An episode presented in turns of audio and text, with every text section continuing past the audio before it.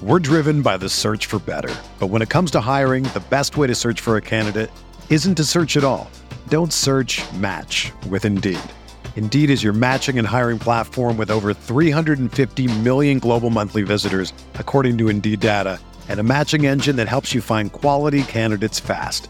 Ditch the busy work. Use Indeed for scheduling, screening, and messaging so you can connect with candidates faster.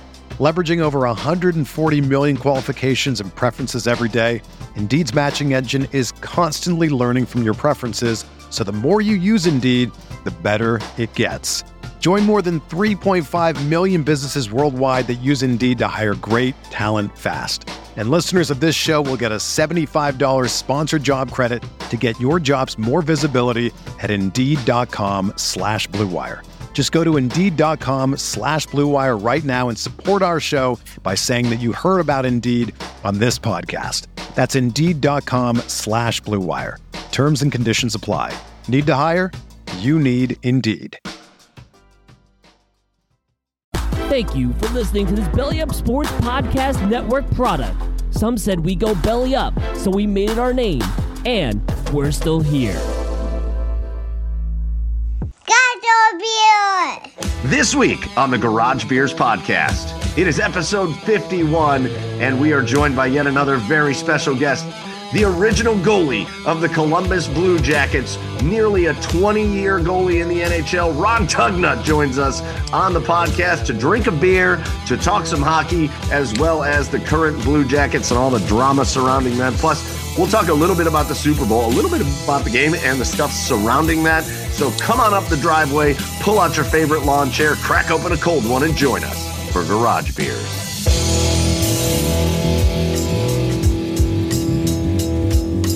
And welcome on in, everybody, to episode 51 of the Garage Beers podcast. Go find us online at The Garage Beers on Twitter, on Instagram. Find us at the Garage Beers Podcast on Facebook, and you can find us at the Garage Beers. I don't even remember our name, the Garage Beers Podcast, something like that on TikTok. Find us, anyways.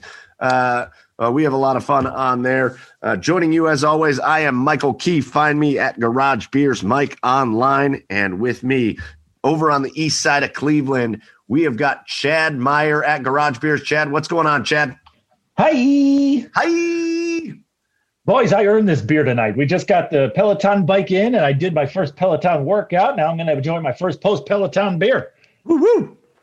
Uh, I, I, recommend as as a fellow Pelotoner, I do love that bike. Uh, do the Power Zone classes first thing. All right, all right. So right. first thing you should do is Power Zone classes. That'll get you all set up for the whole rest of your time riding the bike. So that's my advice. That, w- that would have been nice to know before I did an eight point seven hit class. That's cool. That would have been helpful yesterday. yeah. So Chad over there sweating himself into into shape uh, on the Peloton uh, and down in Nashville, Tennessee. Find him online at Garage Beers. Joe, it's Joey Whalen. What's up, Joe? That Peloton shit sounds like a cult. Is it? I mean, okay. I don't know. It's a good time. I, I like my Peloton. I don't know. I, I'm not the guy that I don't talk about it a lot. Like I just I just ride my Peloton. That's good. That's good. I think there's some people that talk about it a lot. I hear a lot of talk about it, and it's it's almost like that. I don't know. It's like the in your face workout thing, which I don't super love. Uh, but then again, I am just the uh, biggest armchair fitness expert in the world as I sit in my chair for 16 hours a day. And I, I, I struggle to get my uh, standing goal on my Apple Watch. So maybe I probably should be talking about that. That's fair. That's fair. Guys, this is, uh, we're joining you here uh, on, uh, right now we're recording Wednesday, February 10th. It's, this is one of my least favorite days of the year, boys. Why? we're going to have fun on this podcast but this is one of my least favorite days of the year because here in Cleveland, we've got something called the Rock and Roll Hall of Fame. Oh, yeah. And the Rock and Roll Hall of Fame every year inducts new members into the Hall of Fame, right? And I mm-hmm. hate when they announce who the like nominees for the Rock and Roll Hall of Fame are going to be. And here's why. I hate the amount of people that think only one, like when they announce it, all of like Facebook blows up and Twitter blows up because apparently a bunch of people out there think that only one group of like musicians should be included in the Rock and Roll Hall of Fame. Like only one kind of rock and roll is cool for the Rock and Roll Hall of Fame. So it just blows up. My entire social media blows up with these people that are like, how could you include these people and not this person? Like there are countless musicians out there, rock and roll or whatever, like, wh- why is this such a big deal every year? Why do people have to huff and puff and scream every year about this? I was so ready to like fight you because I thought you were going to go the other way with that. No, hell no. And I was going to say, like, I, I would imagine that the biggest gripe will be like, Jay, why is Jay Z in the nomination list this year? It's like, well, the, the guy, aside from his incredibly successful own career and even non music related career, it's produced rock albums and has countless influence on other bands that are not all in like the hip hop R and B space. Like you don't have to be like the rock and roll superstar to be inducted into that rock and roll hall of fame. Like your contributions can come from elsewhere to the industry and to that genre of music. Yeah, I just always assume that's why I see those names on there because it's like, oh, it's I look at it and like it's the Rock and Roll Hall of Fame, but uh, it, it's it's not the Music Hall of Fame. Why is Jay Z in there or House of? But I've just assumed that they've contributed to rock music in well, and in, also in, in the some way, shape, or form. The influences that they create on future rockers, like it's just you can't just be like, oh, that guy's a rap guy. Like, why? Well, why is Run DMC in the Rock and Roll Hall of Fame? It's like, well, they sure. influenced whole other genres of rock that would not have began without their influence on their own music genre. You want to know what sure. the least Oh, this this drives me crazy. I get mad about that. You know what? You want to know what the least rock and roll thing is? Huh. Is to is to be super inclusive or exclusive or whatever I want to say, and be like and, and say what is and is not rock and roll. Like that's the opposite of what rock and roll is. Rock and roll is supposed to push the boundaries, and like that's the whole theme of rock. Is it's include it can be anything talk about Jay Z for a minute. Jay Z is a first time Rock and Roll Hall of Fame nominee. He'll probably get in. So let's listen to 99 Problems by Jay Z. Okay. Like, do you not hear the rock and roll going on in the background? The heavy guitar and the drums in the background of that song? Like, you don't think that's influenced by rock and roll? Rap music can be rock and roll. Country music can be rock and roll. It can all be rock and roll. Rock and roll isn't just Led Zeppelin. Like it could be a thousand other different varieties of music. That's what makes rock and roll is it can be anything and its rock and roll. I just know a bitch isn't one of them. that's that's for the only real. I know. Hey, for real. and it, this isn't necessarily a Jay Z product, but uh, there's a producer called Danger Mouse, and he created uh, what's known as the Gray album, which is Jay Z's Black Album, vocals from that album, mixed with the Beatles' uh, ninth album, which is the White Album. So they created the Gray Album. Yes. It is. It's not on any streaming service yet to find it in probably weird ways, but it is one of like the best compilation of like music that I think I've ever heard. It's just so cool and like it fits so weirdly good together. And like I know that's not like a direct Jay Z contribution, but like he had that influence to create that work. Well, clearly they stole it from Metallica's Black Album and the Beatles' White Album, Joe, which are two rock bands. So Jay Z does not belong in there because he stole it. Because he stole it. I just, it, it, it's the and the anti rock and roll is to be like rock and roll has to fit into this category. It's got to conform to these things that I feel rock and roll are. That's the polar opposite of rock and roll. And yet every year it's like oh, how can you put Jay Z on there? What is this? The music? Listen, it could be anybody. They're all influenced by rock and roll. Go to the Rock and Roll Hall of Fame. It's one of my favorite places. I go all the time.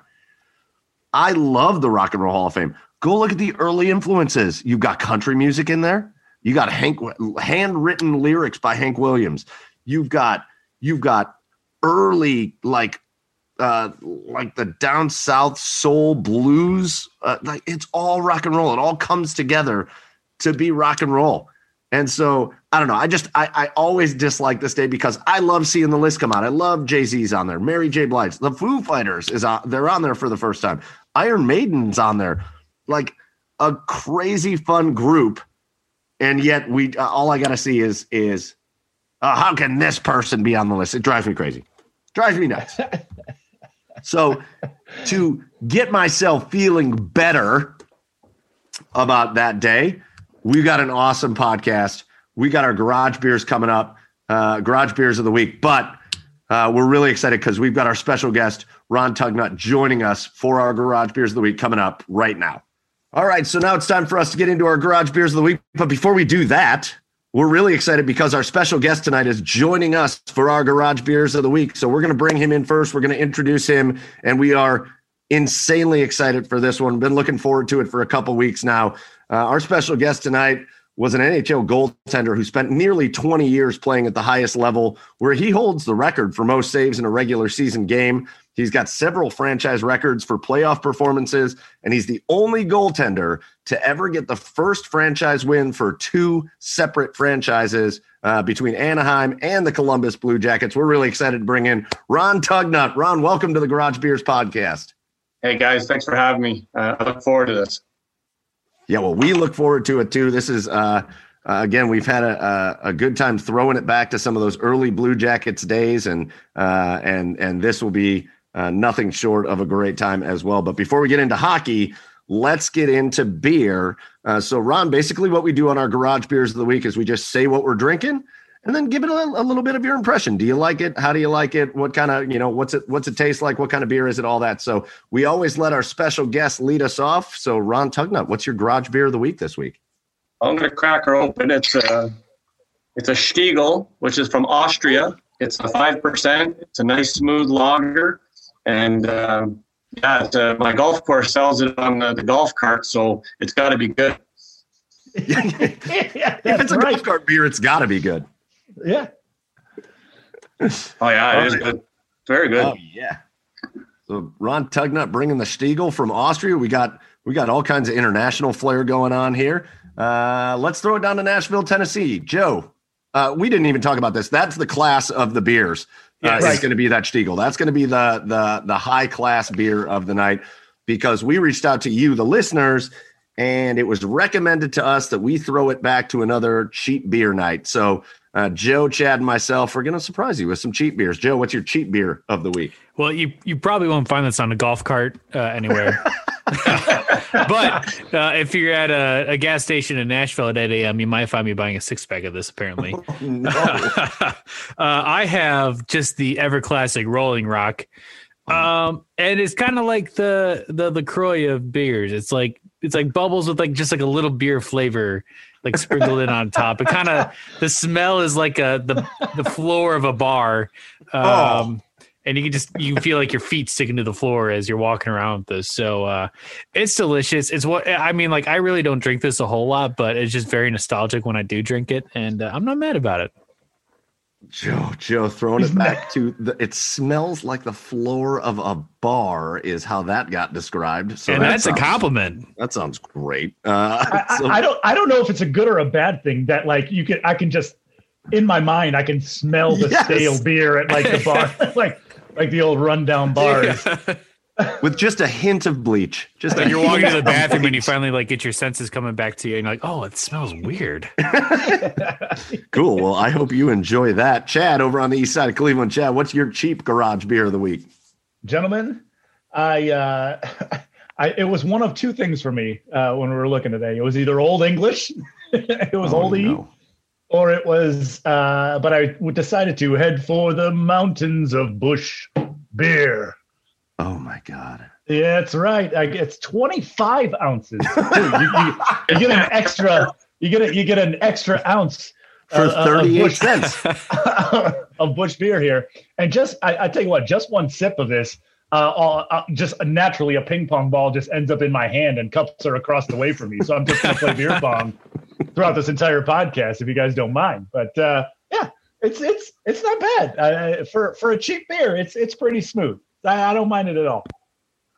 I think that's going to be the theme of our cheap beers. Again, Ron Tugnutt came with a nice, good Stiegl, so we appreciate the the the class that comes with that. But I think the theme is going to be uh, how can these beers be bad?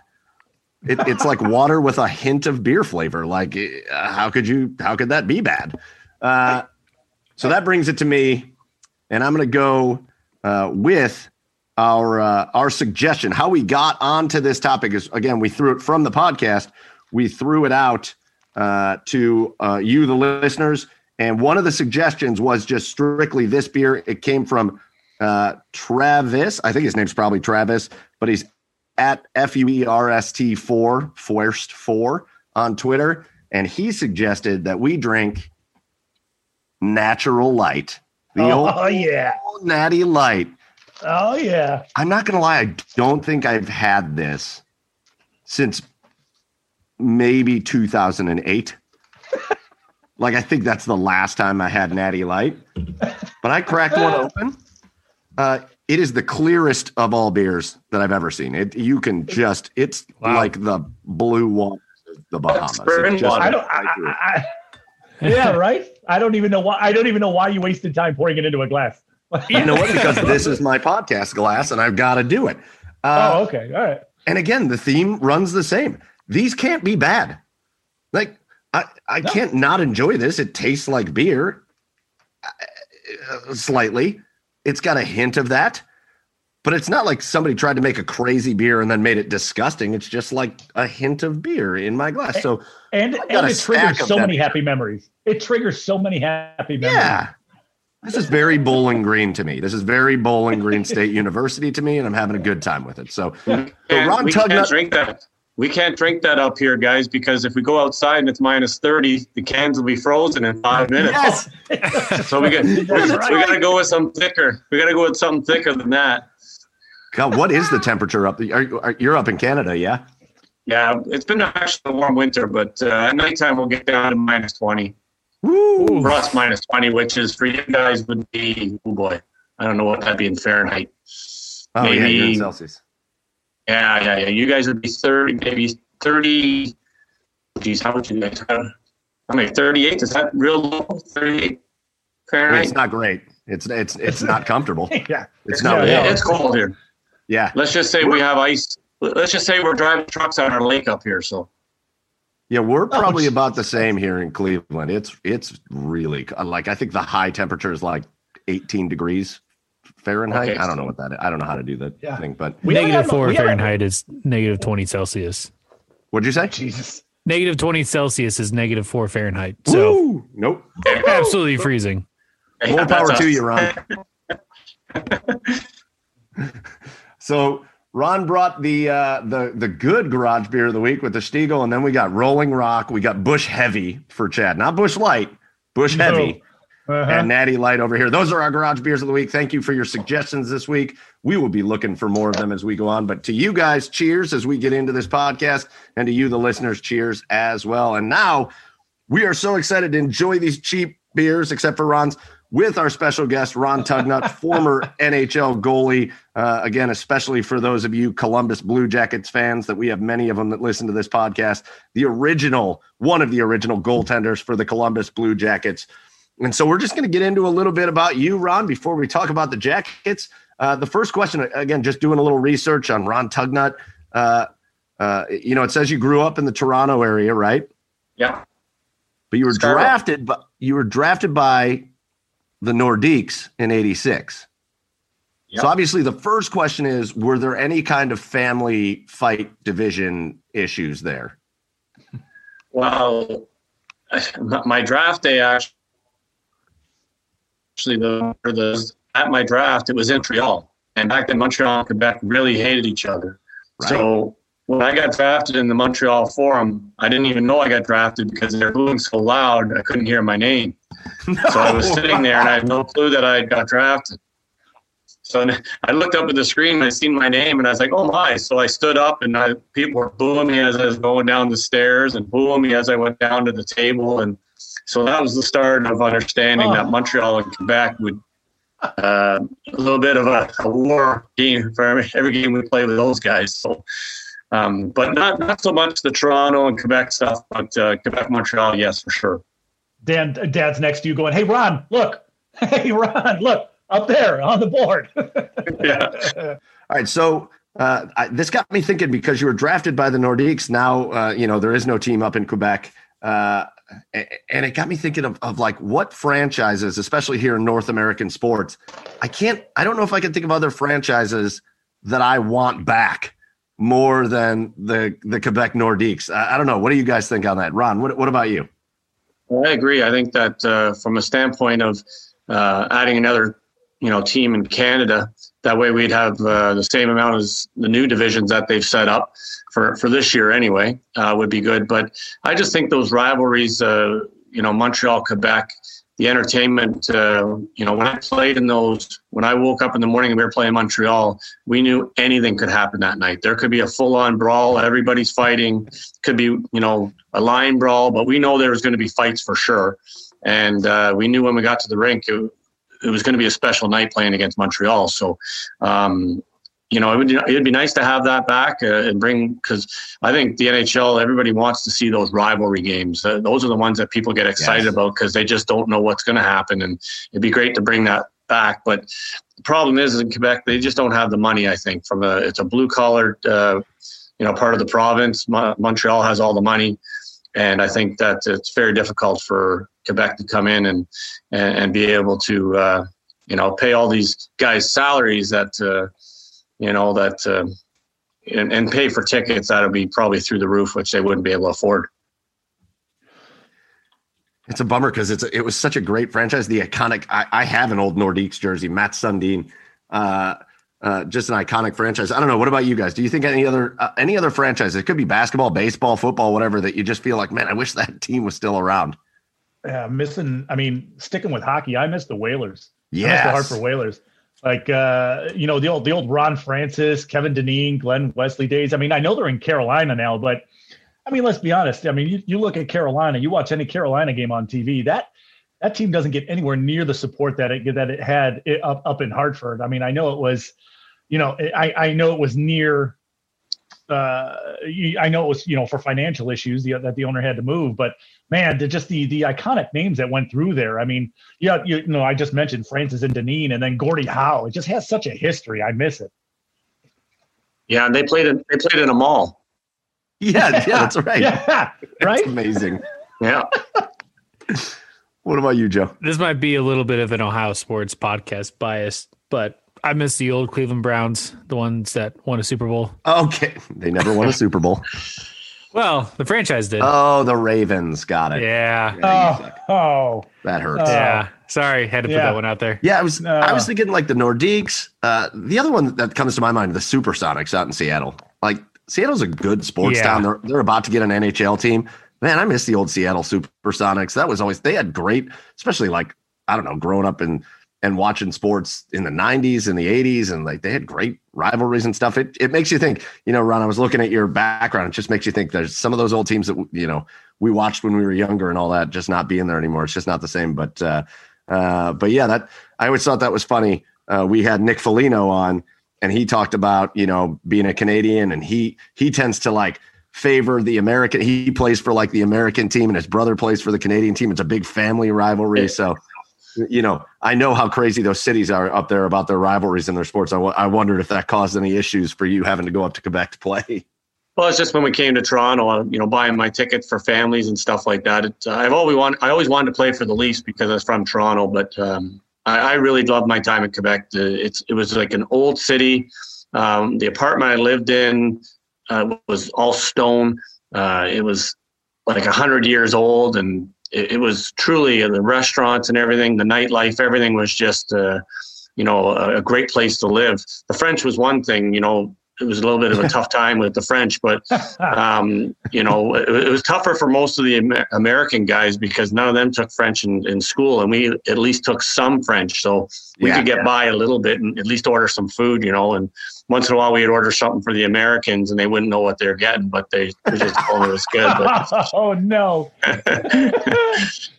They'll take the fromage. Yeah, yeah. Excuse me. yeah. Uh, so first couple years uh, of your career were up there in Quebec, uh, where you were really just getting your feet wet. You were you were playing in the uh, I think it was the AHL. You were playing a little time in the AHL, a little time in the NHL, uh, but up there with the Nordiques, you had the game that like when you talk about a long career that you had, probably the game that gets talked about the most. is that game in 1991 against the Bruins, where I'm sure you've talked about it more than you even care to, but you had you faced 73 shots in that game, 73, and you stopped 70 of them, which is the most it, it was that is the most ridiculous in a non-losing. It's I think still the record to this day for most shots faced and saved in a non-losing game. The fact that you faced 73 shots and didn't lose the game is incredible. Uh, how do you even handle that? Like, what do you do? You get done with that game and just want to take the next week off? Well, actually, it's the complete opposite. That uh, you don't want to leave the net and you don't want the game to end because you, the way you're feeling, you think you could take another 25, 30 more and really put a number to it because you you felt so good about yourself that you know you're you're pretty confident that they weren't going to score. You know, and um, that that game there is we were the last place team and the Bruins were the first place team. And uh, back in the old days, I, I, was lucky because I got to play in all the old rinks and all the new rinks. So the old yeah. rinks like uh, Maple Leaf Gardens, Boston Garden, Buffalo, they were tiny ice surfaces, really small ice surfaces. So uh, things happen quick there.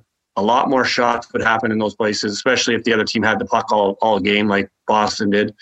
And and even shots from the blue line were actually tough because uh, the, the blue line there is closer than other blue lines in, in other rinks. So, um, you know, Ray Bourque had like 19 shots, you know, so uh, it's just, but, but I love, I love the, when I go back and I look at it and I said, geez, if they had that goalie interference thing back then, I would have had a shutout because all three of them, someone was laying on me or pushing me in the net or something. And I said, you know, Cam Neely was just sitting there squatting on me. And I'm like, you know. But nowadays they'd be blowing all that up. Um, I might I could have had a shutout. I think if I didn't have guys on me. Did, did needless to say, did you give your D men a little stern talking to during that game? no, no, no, because they took me out for beer and wings after. Oh, okay. Oh, so yeah. they made up for it. That's for sure. Yeah, yeah. They, that night they said it's on it's on us tonight, Tug. So uh, we had a we had a good time and it was a good. You know, it was, for me, that was a big thing because I got my name out there. You know, at the time I was fighting to stay in the NHL, and everybody said I was too small to be a starter. As I, I said, I was like 150 pounds and you know 5'10", 5'10 and a half, and to be able to go and play a game like that late in the year against the best team in the league, um, it was kind of like one of those coming out moments for me that uh, you know I'm pretty happy that uh, that could happen. Yeah, uh, how impressive was that game? Well, uh, let's put it into this perspective. Boston hockey fans are crazy. And it's not like the Bruins and the Nordiques liked each other. They weren't like good buddies. Uh, uh, I'm not saying you guys didn't have friends on teams. I'm saying the fans. Uh, after that game, you, you got a standing ovation from the Boston Bruins crowd because of how impressive that performance was. That that's about as good of a uh, of an accomplishment to be an, an opposing player in Boston to get a standing ovation uh, as anything. I think I think that's that's one of your best accomplishments. I think of your whole career. yeah, and like uh, the funny twist to that whole story is Guy Lafleur was on my team then, and uh, with a minute to oh go, God. there was a standing ovation. Yeah, there's a standing ovation with a minute to go, and the the broadcaster said that uh, they're giving Ron Tugnutt a standing ovation, and it wasn't for me; it was for Guy Lafleur because it was going to be his last game at the Boston Garden, so oh. it was for him. And then with like eight seconds to go in the overtime, they gave me one. And um, but there was so much going on at that rink that day. Um, Boston has the old rink.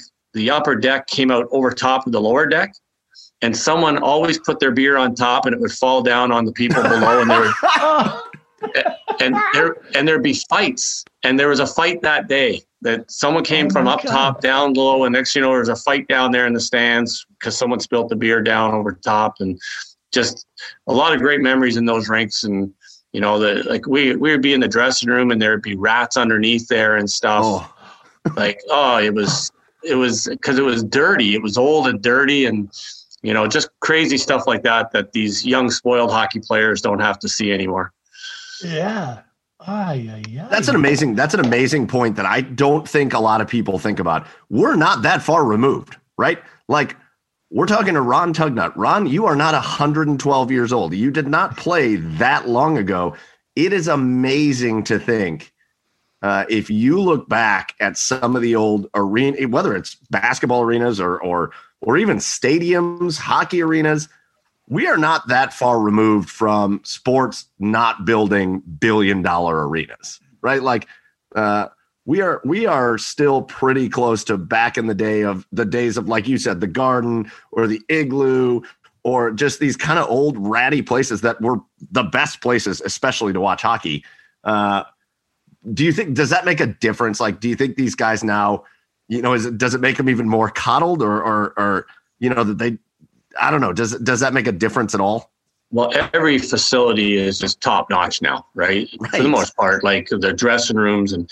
But what I really liked, and I said about the Boston one, is that the upper deck came over top of the lower deck, so it really shrunk you know the fan base being tighter and closer to, to us and to the ice surface and now you look at like a like a montreal and it goes so wide and so far out and those those seats up at the very back top yeah. you are a long long way away from the rink and um, you know i just like that feeling of just being in there tight like the old philadelphia spectrum yes. you know you you would go in there and it was dark like you could barely see the, the fans because it was right. dark in the stands and That's right. And and, and that great Ron Hextall story. Uh, I would sit there and I get on the ice and I'm doing my stretch to get ready for the game, and all of a sudden they'd play "Welcome to the Jungle," and Ron Hextall would come flying, running onto the ice, and he'd slam on the on the brakes, and he'd let out like a roar, like roar, like this, and then he'd go for a skate, and then he'd cut. Then he he was coming right along center ice where I was stretching, and he's flying right at me. And next thing he jumps in the air and slams off the glass, and he screams again. And and I'm like, this guy's nuts, you know. And now he's now he's a two time GM in the NHL. Go figure. Yeah, right. I was going to say he just got named general manager of the uh, the Penguins. Right. I, mean, I wonder how hard that is for him. Just have to, to have to be so calm now, like like he has to be very even keeled, making business decisions. He's yeah. got Burkie. He's got Burkie to help him with that. That's true. Yeah. But you know what? Maybe every once in a while he runs down to the ice and slams into the glass just to bring back the good old days. yeah. Please welcome. Please welcome to the jungle when he's making his bagel every morning. Yeah, when he's making a trade call. Uh, yeah. You know, it's funny. We talked about that seventy save game. You you you did that multiple times. Uh, so the seventy save game you had ninety one uh, actually wound up being a tie.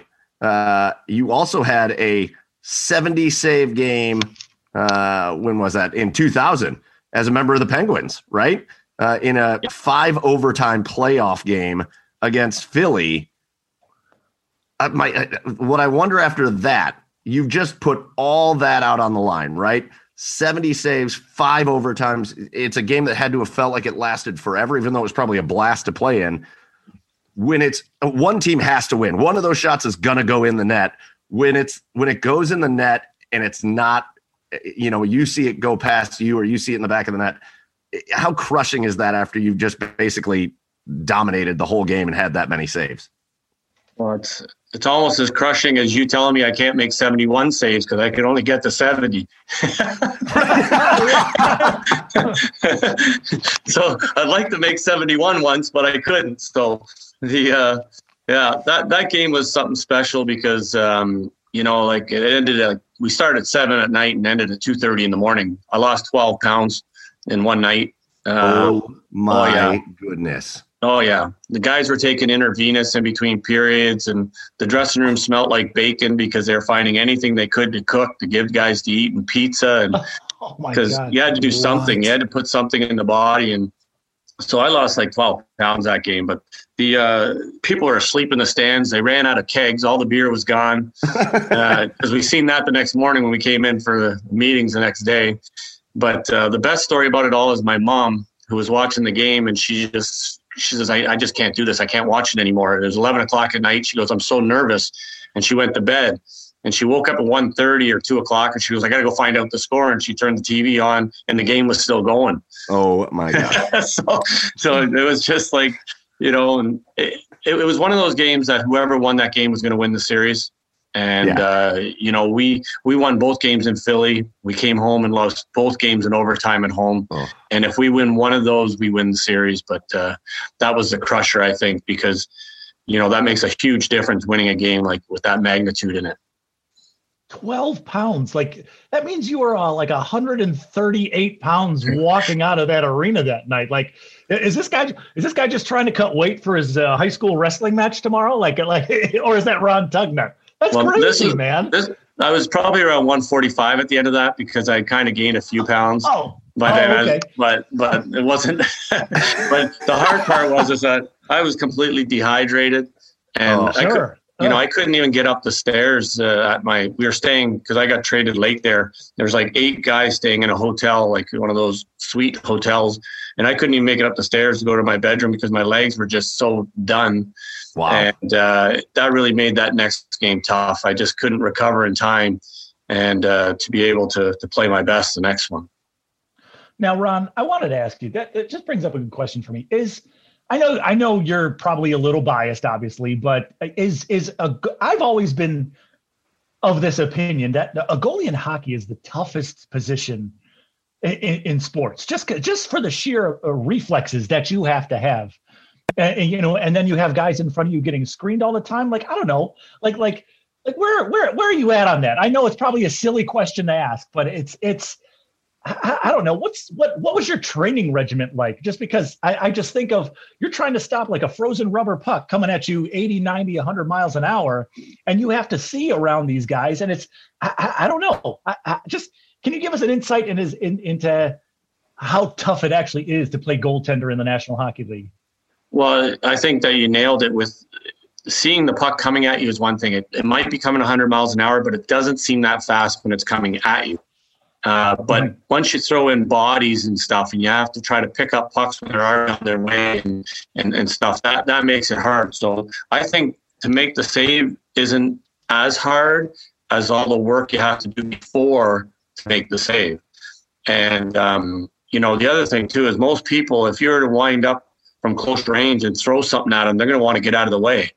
And, um, you know, train yourself to sit there and go, whatever it takes to get in front of it you know, and the hardest part is back in, in the early years for me, the, the gear I wore wasn't the best. And we, we would get hurt. We'd get hit and we'd get hurt. But you never thought that the puck that was going to hit you would ever hurt you until it hit you. And then it would be like, you know, you'd have welts. You'd start the year with welts and you'd finish the year with welts. And then you go through summer and heal. And then you come back and it's like that first shot that next spring or training camp you get hit on the shoulder and you just like here we go again you know but um, honestly the the challenge of being able to stare at uh, like for me at the time like an Al MacInnis 100 mile an hour slap shot oh. and, and and be completely committed to finding a way to get something on it and even think that you know something if he goes top glove and I can snag that top glove, that would be the sickest save, and it's kind of an, it'd be like an adrenaline rush, you know. So sure. uh, I, I thoroughly it was I it's such a challenging position and and and, and uh, I loved it. Like it's it, there's nothing crazier than something coming at you that hard, that oh. fast, and and make the save and it doesn't hurt. It's just great. Yeah. yeah.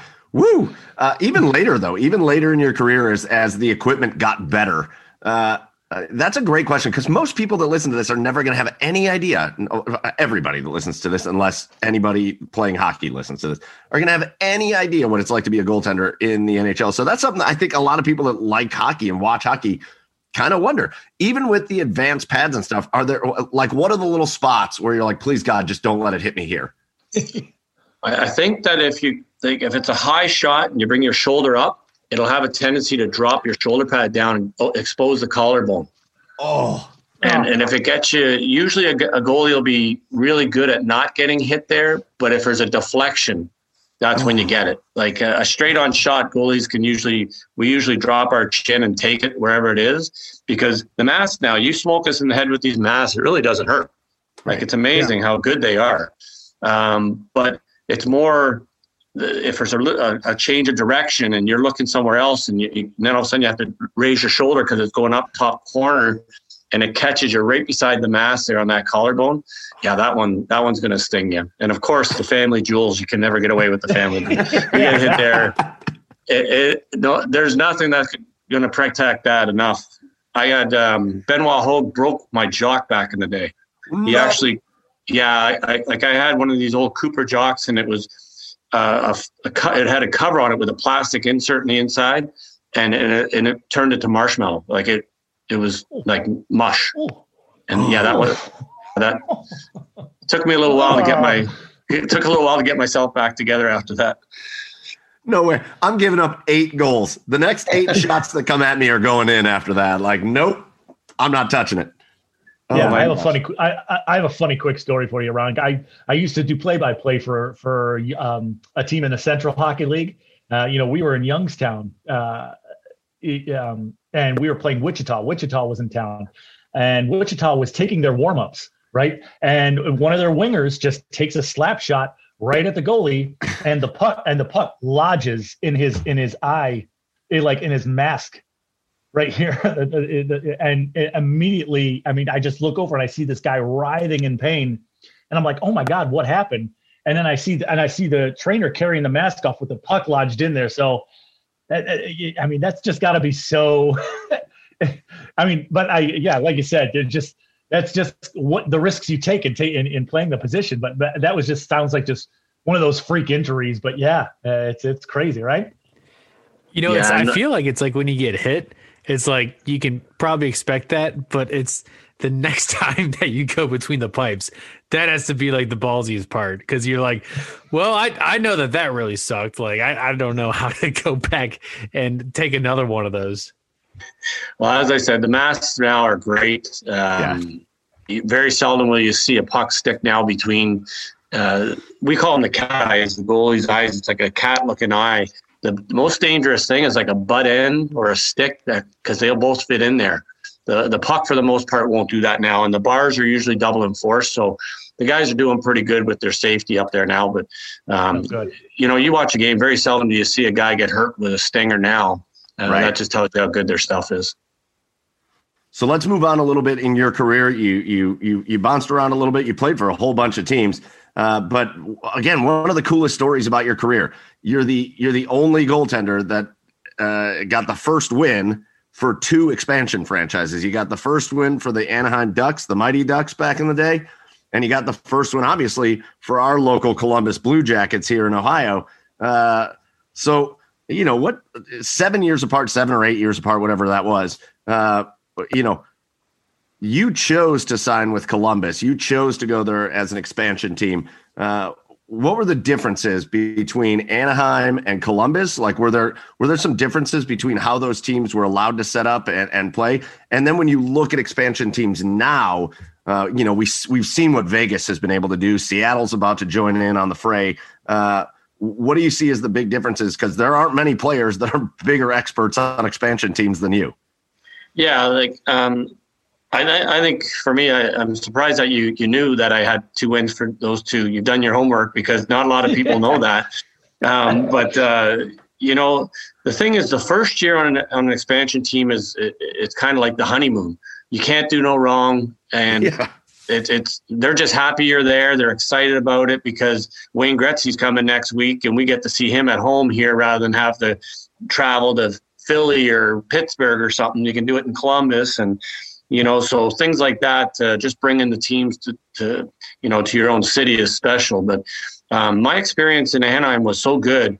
Um, I felt really confident talking to uh, Doug MacLean when I came to Columbus uh, because he says, Ron, you're a free agent signing, but you're not going to be the only one. He goes, I'm going to get Lyle Odelein. I'm going to. So I said, okay, well, he's going to he put a, a, pretty good team in front of me. And, um, you know, but there's a huge difference in expansion drafts with, with the, the Ducks and, and Columbus than what we just witnessed in Vegas. yeah. And uh, basically, Vegas made 30 trades before the draft or before the expansion draft. They made 30 trades and that they had a legitimate contender right from the beginning because of all those trades and everything they did. But in the older expansion, you kind of just got the leftovers. You know what I mean? So you were getting players that the teams were more than willing to give up, and um, you know, so those teams weren't as competitive. But in the first year, both teams, Columbus and Anaheim, we were very competitive. We were in the last uh, month and a half, two months, we had a chance of making a playoff run. Um, you know, so those were great years. You know, yeah. but now it'll be interesting to see how this goes with Seattle if they're going to allow the same rules as they did with Vegas, which I I think the NHL teams now are just going to say just take one player off me, I don't care, and just deal with it that way rather than making the deals because I think if you went through them all, probably most of those teams lost in their trades. And, uh, you know, Vegas is sitting there and they might be the, the favorite to win the cup this year. It's incredible. It's it's it's three years in a row of just uh, what an incredible start for a franchise. Which is it's cool because it it gives the fan base out there that's never had a hockey team uh, something incredible. But like you said, I, I can't imagine all these other teams are going to be like, well, we're not doing that again. We're not letting Seattle uh, come out and and be the the class of the Western Conference uh, like we did with Vegas. It'll be real interesting to see. You know, we we've we've had again some of your former teammates on, and they kind of said the same thing. It, it wasn't. That was just a situation where it wasn't handed to them, but just so many things went right, and that's just not how it was in the past. We do need to talk to you a little bit on that expansion Blue Jackets team. Uh, we think one area where you really came up short uh, as a team. Uh, when we asked, Chad asked uh, former teammate Jean Luc Grand-Pierre, uh, what'd you ask him, Chad? You asked him about his like rookie kind of hazing, rookie party, whatever. oh, yeah. And he totally fooled you guys. And I think you all owe him. Uh, you owe him big time because he got away with it uh, and totally fooled you. And you guys didn't really get him bad with anything. He didn't get anything? Yeah. He must, yeah. No, he would have he would have had to pay a big bill. yeah, he said he said he actually uh, he said he actually got uh, off easy on his rookie party because uh, when he was in Buffalo, he was he tried to play it off that he he had his rookie party in Buffalo, but he said lucky for him there was like eight or nine uh, rookies guys celebrating their rookie party. So he they all split the bill, so he didn't have to pay the big the, the, the huge bill that he did. So it's a it's a, he made it sound like you boys took it easy. Well, uh, the bill was probably big, but not for eight people. Mine, Yeah, mine, right, was, right. mine was two. It was me and one other guy that picked up the tab on mine. No, Oh, no. And I was making 75,000 Canadian at the Oh. time. oh, no. Let's just say this, I, I, had, I had to get a summer job delivering newspapers for crying out loud to get through the summer. Just to pay it off. Yeah. Yeah, just to pay everything off. Well, I think we. I, I think if if nothing else, I think if you guys ever do like a, a, a an original Blue Jackets get together or anything, I think you owe Jean Luc a little. Uh, I think you owe him a big bill at one of the dinners. Well, I'll tell him now that since you got away with your rookie party, you can pick up pick it up tonight. That's right. It's the right. retirement party. Yeah, he's working too. He's got a job, so he can pay. I don't have a job anymore. That's right. Yeah, you better believe it. He also he he, he told a funny story about it. Uh, he he said he wasn't sure that if you were in St. Louis with them, um, uh, playing with them, Ron. But uh, when you guys were in St. Louis one time, he said uh, the equipment just all of a sudden sh- didn't show up till like I don't know, so till only so many minutes before game time, and they had to be delivered by police escort. Is is that true? Did you hear about it? Remember that? Anything about that story? I, I do not remember that, so I don't know if that would have been in the. It was it in the first two years, or it could have been in after that. Yeah, yeah, no, that's that's what he said. Yeah, I don't. I don't remember. I don't remember that happening. I and if if I was there, I would remember because, well, unless I wasn't playing. If I was backing up that night, I really wouldn't have cared. But if I was playing, I would have been a little rattled because I have like a pregame ritual stuff I have to do, and I would have been rattled Sure. probably if that was the case. Ooh, that's a great question. So, what was the what was the pregame ritual for Ron Tugnutt? Oh my! I, it started um, the night before I had to shave because I wanted a, a clean face the next day because I didn't like uh, like rough rough face in my mask and stuff. So I always shaved Yep. the night before, and then from the time I woke up, I woke up the same time. My whole day was basically the same uh, as any other game day. What I ate, what time I got up, what time I had a nap in the afternoon, what I ate, and then. But once the game was over, uh, like I wouldn't even talk to guys in the dressing room uh, on game days. Like I was, uh, yeah, I was. There was two of me when I played.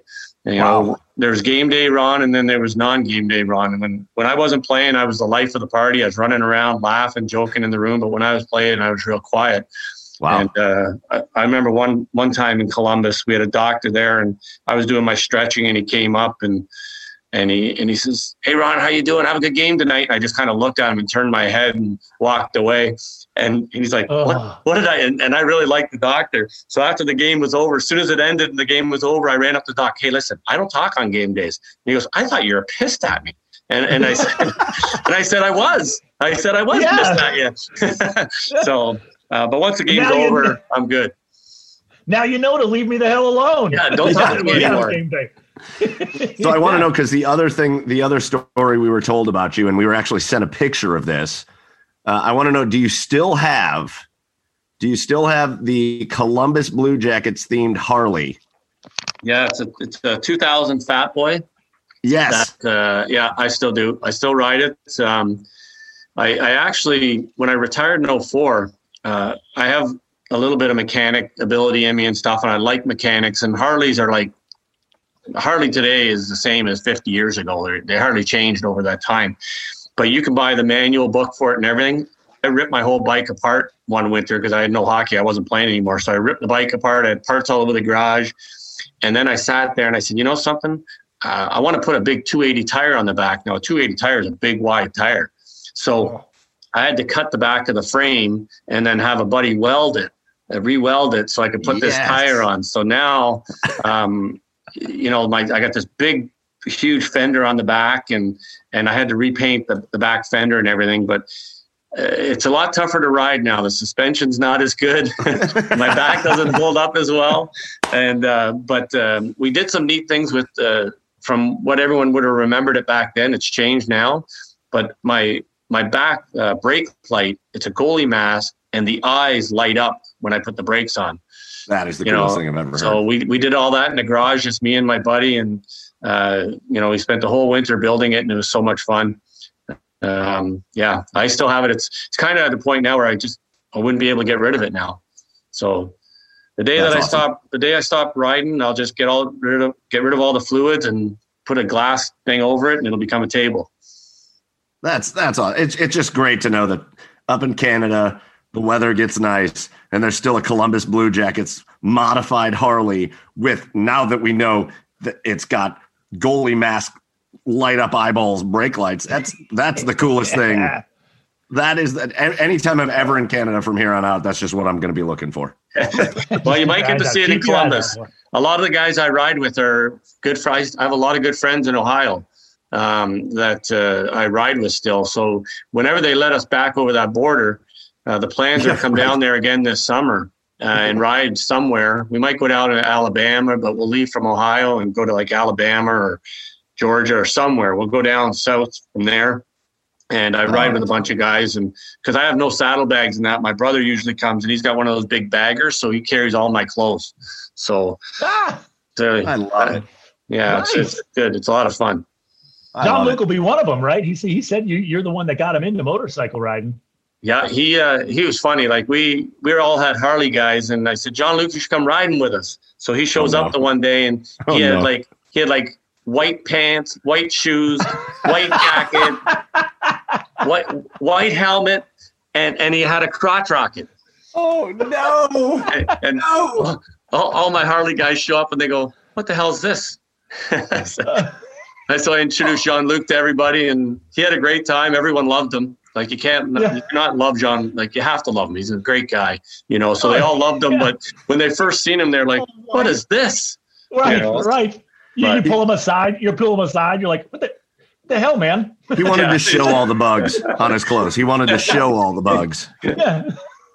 all right, so uh, outside of your NHL playing days, Ron, uh, as a kid that grew up in in Ontario, up there in Canada, uh, you also had uh, some opportunities to rent, uh, represent Team Canada uh, playing in net. So, you know, what's that like for a kid that's from just outside of Toronto up there?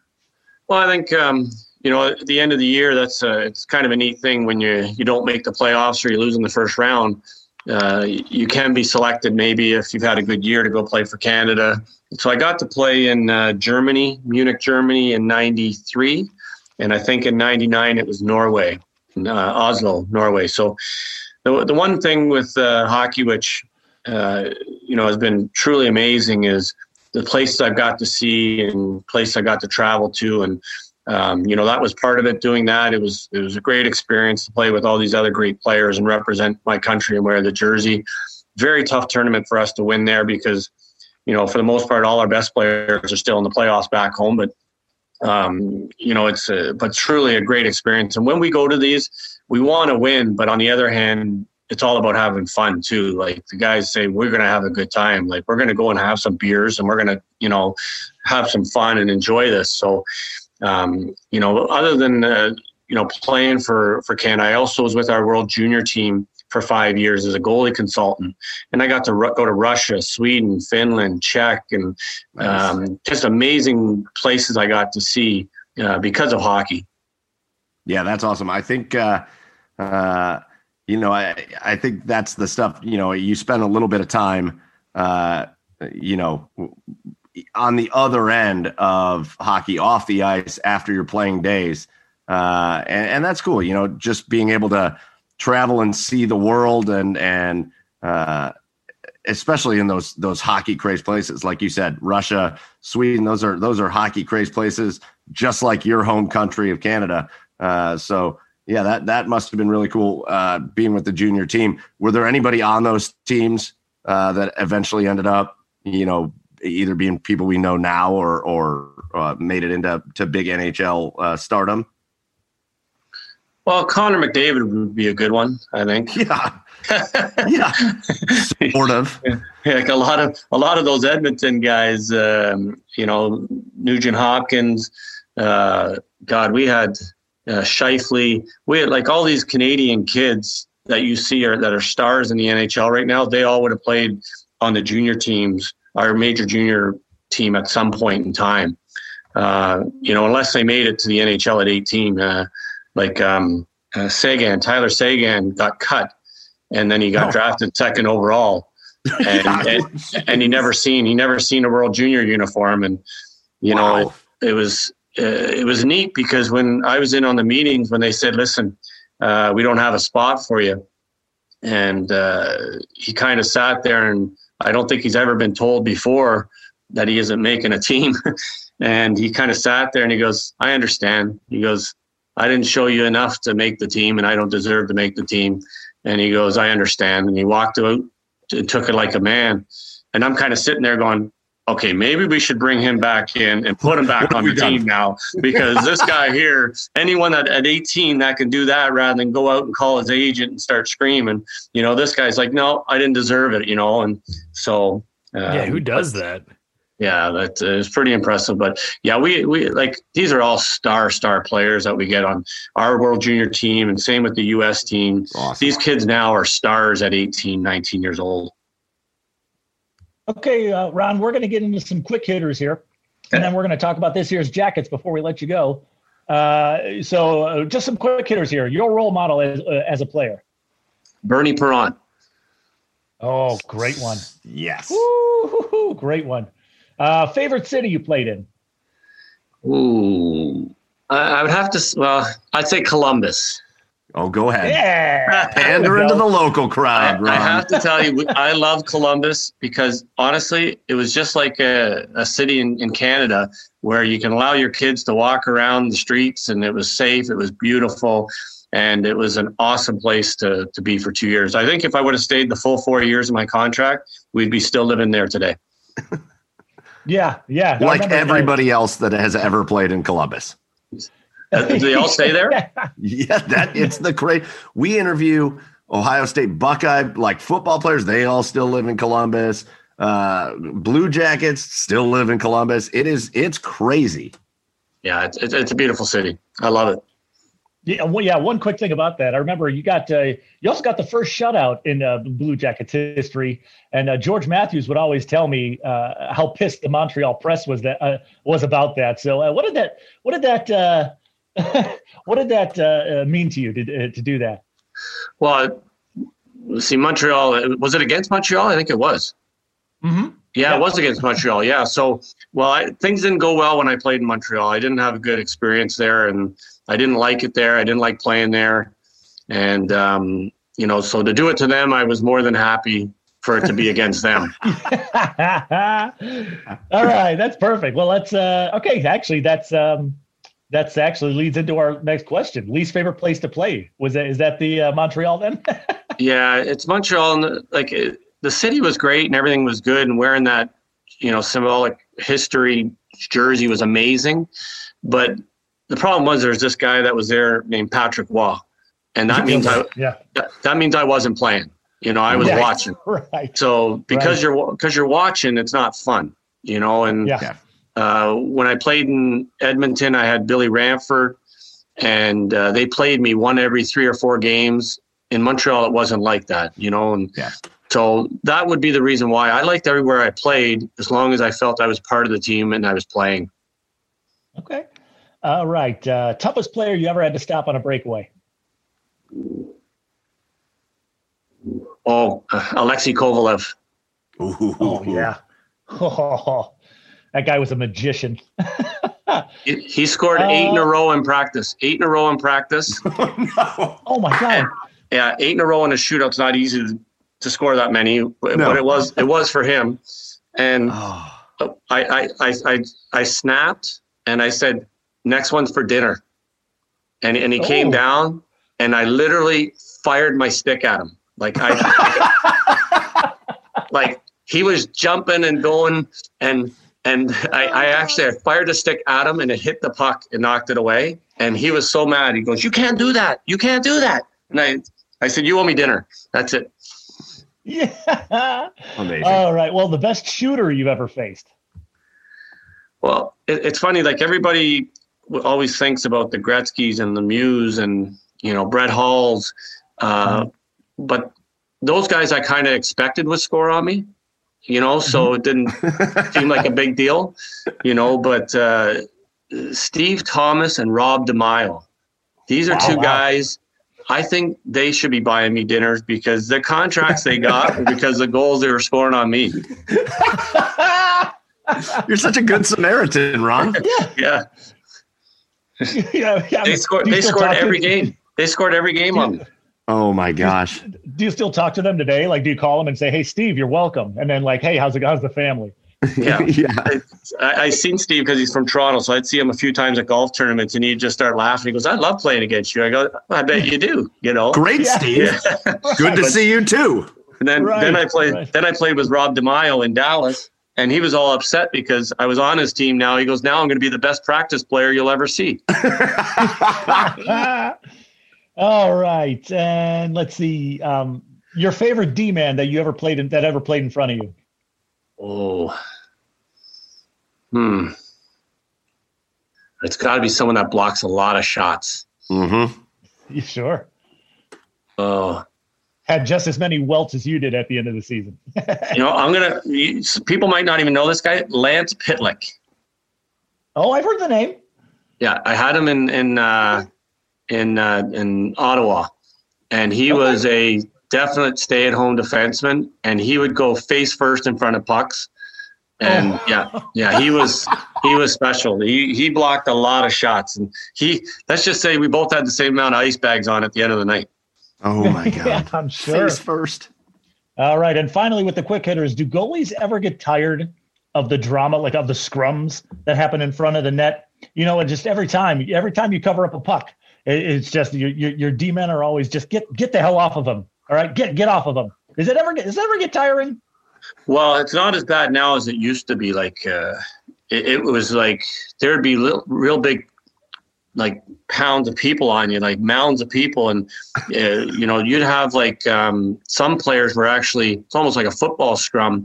They're trying to punch you somewhere, or or Jeez. you know, um, geez, what's his name? Uh, uh, he was in Quebec, and then Dale Dale Dale uh, Dale Hunter. Dale Hunter one time he was trying to rub his skate on my wrist, my exposed wrist. He was trying to rub it in the pile. no. Yeah, yeah, like it, it, it was crazy back then, but now it's not as bad. You, the one thing you worry about though is honestly is if you go down in your butterfly and someone falls back on you, then your knees are Yeah. you know blow, blowing knees and hips and stuff. That's but um, you know it's nice. It's nice every once in a while when you get your own shot in though when you, you're under there and you can throw a blocker off a guy's chin or something, and, and you know the ref doesn't see it. That's not so bad. I feel like I would just be annoyed all the time. Like every time every time a goalie covers a puck or catches a puck or the play is over there's just always that scrum that happens at the end. You're like this happens guys this happens a hundred times a game. Yeah. let's calm down. Let's just go right. on to the next thing. Right right. Uh, so let's talk real quick about this year's jackets. Uh, they've been all over the news and i don't know how closely you've been i don't know how closely you've been following them ron uh, but uh, it's been so far quite a roller coaster for the Columbus Blue Jackets uh, between uh, having a discontented star uh, in Pierre Luc Dubois, only 22 years old, make it very clear to the team that he does not want to be there anymore. Uh, then they they obviously make a big trade, bring in a couple of really talented young players. Now you've got uh, Mikko Koivu retires this year uh, after uh, an incredible career, just a very sudden retirement, and and now the the new star they bring in, uh, Laine gets uh, gets benched. I mean, uh, what kind of toll when you're on a team and you're trying to all come together and, and, and work for one goal? Do you feel the distractions of all that, uh, of everything? Is it bigger to the fans than it is to the players? Well, the, the, no one notices a, a, third or fourth line guy sitting on the bench, right? It's it's uh, you know it's the star players, it's the best players, and that's you know, these guys are the ones that are getting the big money to, to be difference makers. And, you know, I think um, you have players that have played for Torts that completely love him and they respect him and they know I just have to give a hundred percent and he's going to be happy with me. You know what I mean? And, and he'll know that I'm having a bad day. It's not going well, or I'm having a good day, but at least he knows I'm giving a hundred percent. So I think from as, a, as an athlete, I would really appreciate that. That all he actually wants me to do is just give everything I got. Um, now, saying that, not everybody's personalities are that way, and sometimes some better players can kind of sleep through a game a little bit, and then all of a sudden they wake up and they score three goals. You know, and uh, and, and but they they just rub uh, Torts the wrong way. And he says, no, we need everyone to buy in and be the same. Everybody on the team is treated the same. Everybody's the same. That's how we're going to win. And that's a that's a real tough thing to do because, you know, you don't want to push away your star players. You want to keep those star players, and um, you know, but you're. I think right now, I'm just hoping Laine takes the high road on this and say, well, no, something. I got to give 100 percent every shift. You know what I mean? Uh, to, to help this team, I got to do that instead of going the other way where it's like, you know, something, maybe it's time for me to leave. Yeah, it's, it, it's, uh, we've been talking about this kind of behind the scenes, uh, just through our text messages or whatnot. It feels like Torts is that guy that the, it feels like the players that have been there for a while love playing for him and they have his back. They come out in the media and they have his back uh, with all this stuff going on. But it feels like when you're a new guy in there, he he's a coach that takes some adjusting and getting used to. It, would you say that's probably a fair statement? Yeah, and there's not many coaches in the NHL that are like Torts. You know what I mean? So um, I've never played for him, but I know a lot of people that have, and and I would say nine out of ten loved him. Right. You know, so the, the, they they love that. All he wants is you to compete just get out there and do what the team needs you to do. That's what he wants. So uh, it's it's it's it's black and white. You know what I mean? It's it's simple. And and as you said, like I, I heard the comments from uh, Atkinson afterwards. He goes, "Oh, I, I've been benched a whole bunch of times, you know." And, and uh, like, but but you asked him. He goes, "I love him. I love Torts, you know." And I would come back to practice the next day, and he treats me great. He's not mad at me, but he's just saying, "Hey, you, the team needs you to be better. If we want to win, you have to be better." You know? It's interesting. So. it's in, it's interesting ron. Like you know like systems and, and, and, systems in hockey depending on the coach don't change that much. You know it, it's just maybe a tweak here and there. So it's it really is more about coaching the coach you're playing for and getting players to buy in. Like like who's the best coach you've ever played for and and why were they able uh, to get the most out of your players? Oh I, I would probably say it was jacques martin in ottawa um, yeah. because we weren't uh, uh, we didn't have a ton at the time uh, stars or high skilled guys. We had good players, but we didn't have a. They, they were young skilled players, but they weren't quite stars or by any means in the league. But we defended so well. Um, that's why I loved it there so much because my job was way easier. You know, I, I, I went to an All Star game in '99 because of how good my team was, not because how good I was.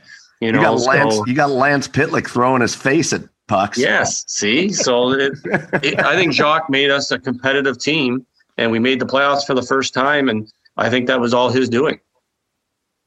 Really cool. So we can't let the original one of the original goaltenders of the Columbus Blue Jackets off the uh, off the call here without talking about one of the strengths of the current iteration of the Blue Jackets teams, which are uh, the two-headed monster that they have in goal between Elvis Merzlikins and Jonas Korpisalo. Uh, what are your impressions of these two young guys uh, that that the Blue Jackets are throwing out there uh, every night in between the uh, in between the pipes? And uh, uh, how much fun do you have watching those guys play?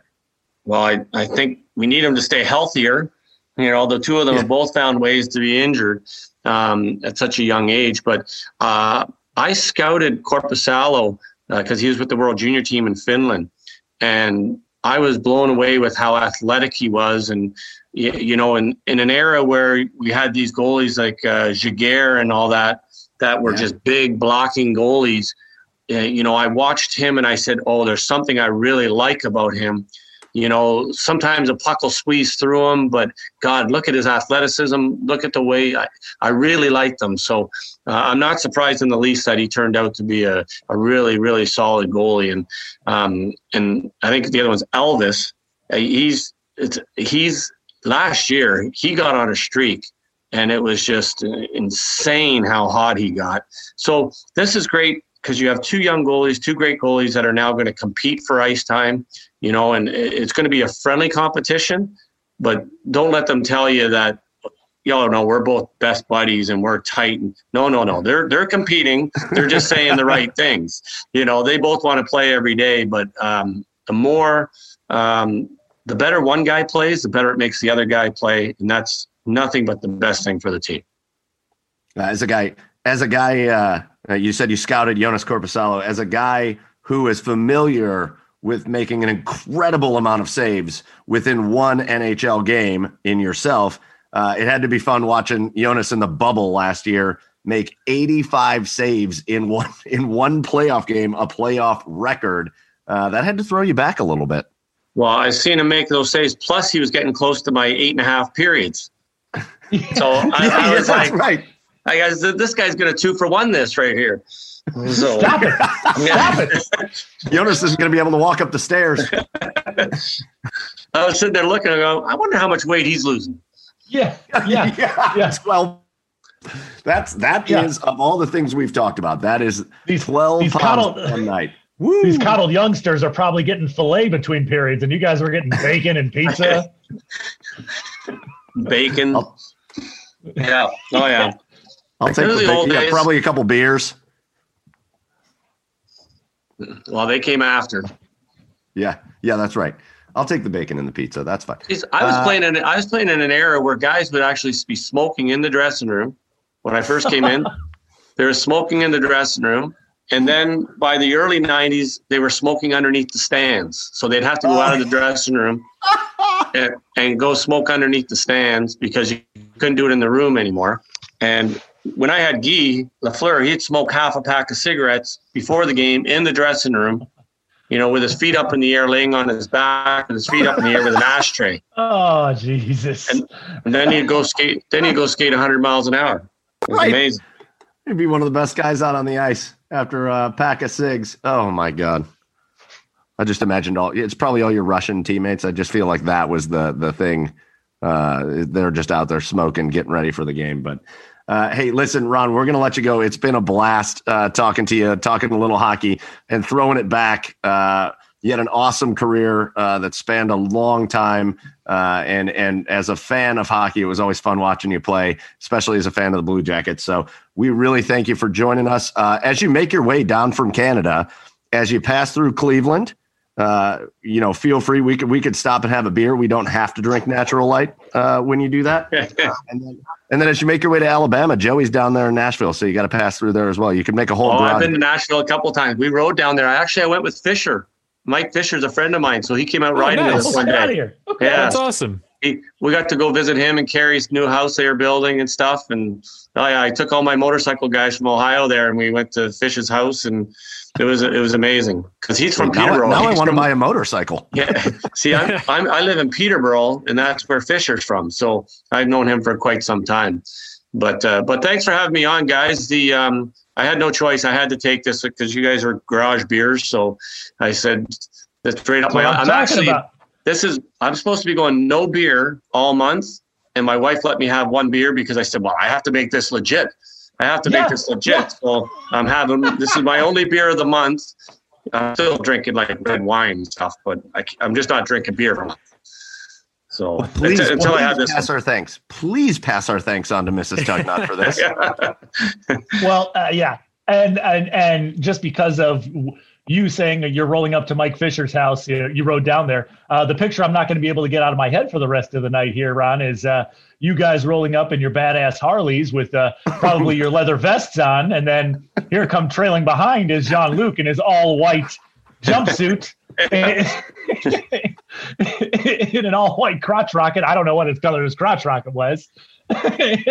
just just petering up his driveway. So I, I think it was good. Jean Luc didn't make that trip. I don't. I don't think Jean Luc's. I don't think Jean Luc's a country fan anyway.